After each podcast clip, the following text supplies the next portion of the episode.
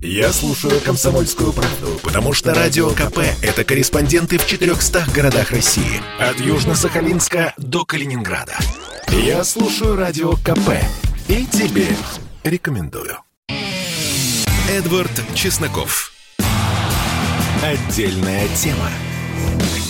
И здравствуйте, друзья! С вами спецкор комсомолки Эдвард Чесноков, и поговорим мы сегодня о нашем с вами любимом персонаже Джо Байдене, благо есть инфоповод. 20 ноября президенту США исполнилось 79 лет. Да, дата не круглая, но итоги, определенные к ней, подвести уже можно. Итак, США сильно изменились со времен его молодости. Они уже не могут диктовать волю половине планеты, однако это по-прежнему одна из сверхдержав, прав, а самого Байдена по инерции величают лидер свободного мира. А ведь еще пару лет назад наш герой оказался сбитым летчиком, сидел на почетной пенсии, преподавая международные отношения в заштатном университете. Однако смог вернуться, переиграть амбициозных однопартийцев и показать всему свету. Несмотря на агрессивное шествие либеральных ценностей, старые волки-империалисты по-прежнему дадут фору любому молодому борцу за права меньшинств. Ну, начнем с самого интересного интересного, как Байден смог не потонуть на Украине. Россия узнала о нем в 2014 году, когда выяснилось, что Байден, тогда вице-президент при Обаме, неформально отвечает за украинское направление в Белом доме. Работал дядя Джо что надо. Вскоре после Майдана его сын Хантер Байден стал членом правления украинской нефтегазовой компании «Буризма», получая на этой должности свыше 100 тысяч зеленых за каждый месяц работы. Однако серьезных доказательств что Байден-старший использовал служебное положение для обогащения на украинском схематозе, так и не появилось. Только домыслы со знаком вопроса, но и обвинения в конфликте интересов, что опять-таки спорно с точки зрения морали, но не преступление. А все почему?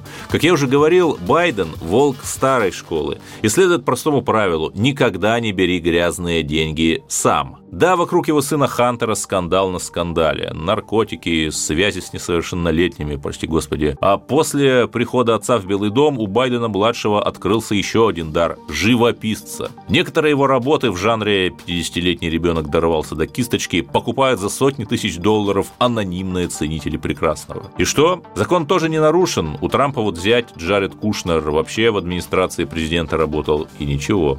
А вот молодые конкуренты Байдена, те самые ультралиберальные демократы, мечтающие подвинуть старика-разбойника, так не умеют. Например, у него есть серьезная такая соперница в молодом либеральном крыле Демпартии конгрессвумен Александрия Окасио-Кортес. Ей 32 года, и она хотела баллотироваться в президенты, но если не в 2020 году все-таки возраст не позволяет, то в 2024. Ну, от Демпартии, конечно. А потом вышла ой. Оказалось, ее начальник штаба по имени Сайкат Чакрабати положил в карман почти миллион долларов из избирательного бюджета Александрия Кассия Кортеса. И понятно, что для любого там республиканского политика это закончилось бы тюрьмой, но Сайката просто попросили по-тихому уйти в отставку, а Александрии Акасия Кортеш старшие товарищи намекнули. С таким шлейфом даже не пытайся выставляться на президентских праймерис Демпартии. А все почему? Потому что политики старой школы делают политику красиво, а молодые нет.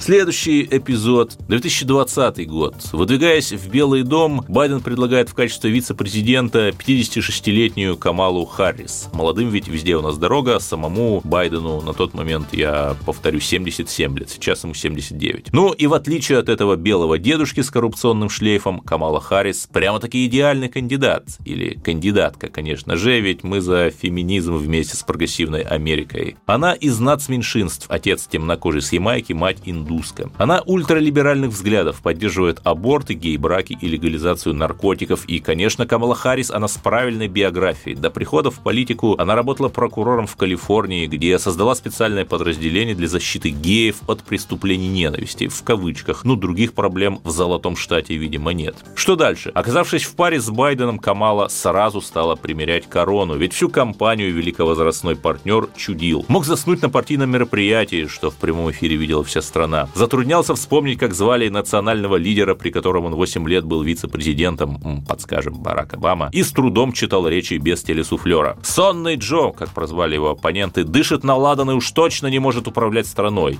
ехидничали республиканцы. А либеральное крыло демократов думало то же самое, но помалкивало. Почему? Да потому что это и был их хитрый план – поддержать издыхающего Байдена, чтобы тот через год-другой окончательно выдохся и по состоянию здоровья, тоже в кавычках, конечно, передал бразды вице-президенту, то есть кому? Ей, Камале Харрис. Законом такое не возбраняется. А уж молодой и неопытной, по сравнению с шефом, женщиной можно будет вертеть как хочет. Но, большое-большое но. По нашей версии, все проблемы со здоровьем Байдена оказались его грандиозной буфанадой, чтобы усыпить конкурентов, прежде всего из числа собственных друзей-демпартийцев. Ведь на предвыборном ралли у Байдена были сильные конкуренты-однопартийцы наподобие открытого политика-гея, почти вдвое более молодого Пита Бутиджича. Но, но, но, трюк с мнимой слабостью удался. Американские либералы поддержали Байдена, надеясь по-быстрому его сместить, когда он придет в Белый дом. Однако теперь это он их весьма технично оттер. Мол, знай, молодежь, да не засновайся, кто тут папочка. Весной сего года Байден назначил Камалу Харрис ответственной за разрешение кризиса с беженцами на границе с Мексикой. Мол, ты сама с миграционными корнями топишь за права меньшинств, вот и помоги им. Вскоре выяснилось, решить этот вопрос можно лишь двумя путями, и оба плохие. Или оттеснить беженцев назад в Латинскую Америку, за что пресса и те же демократы 4 года подряд полоскали Трампа, или впустить их, но тогда через неделю границе подойдет новый караван из 10 тысяч человек, и так до бесконечности, пока американская социалка не рухнет. И Камала из двух зол выбрала третье. Не делать вообще ничего.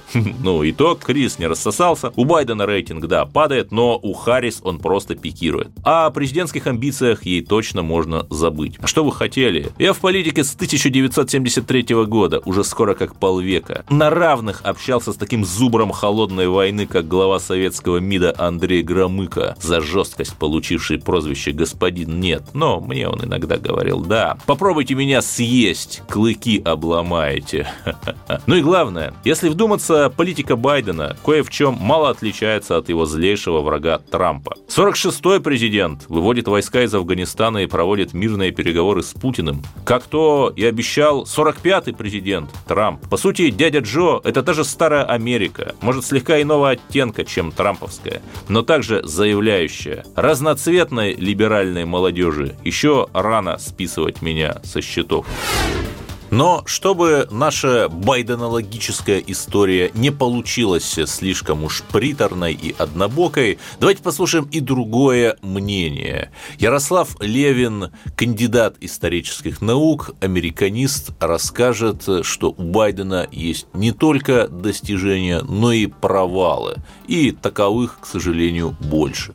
К очередному дню рождения лидер США подходит с довольно плачевными итогами. Это сумбурный вывод войск из Афганистана летом нынешнего года, который стал поводом для насмешек всего мира, и настоящей трагедией для десятков тысяч афганцев, работавших с американскими оккупационными силами. Новая власть в Кабуле может их просто убить. Причины провала понятны. Это бездарная организация, грехи в логистике и неадекватная оценка ситуации со стороны военных, разведчиков, администраторов, включая самого Байдена Байдена.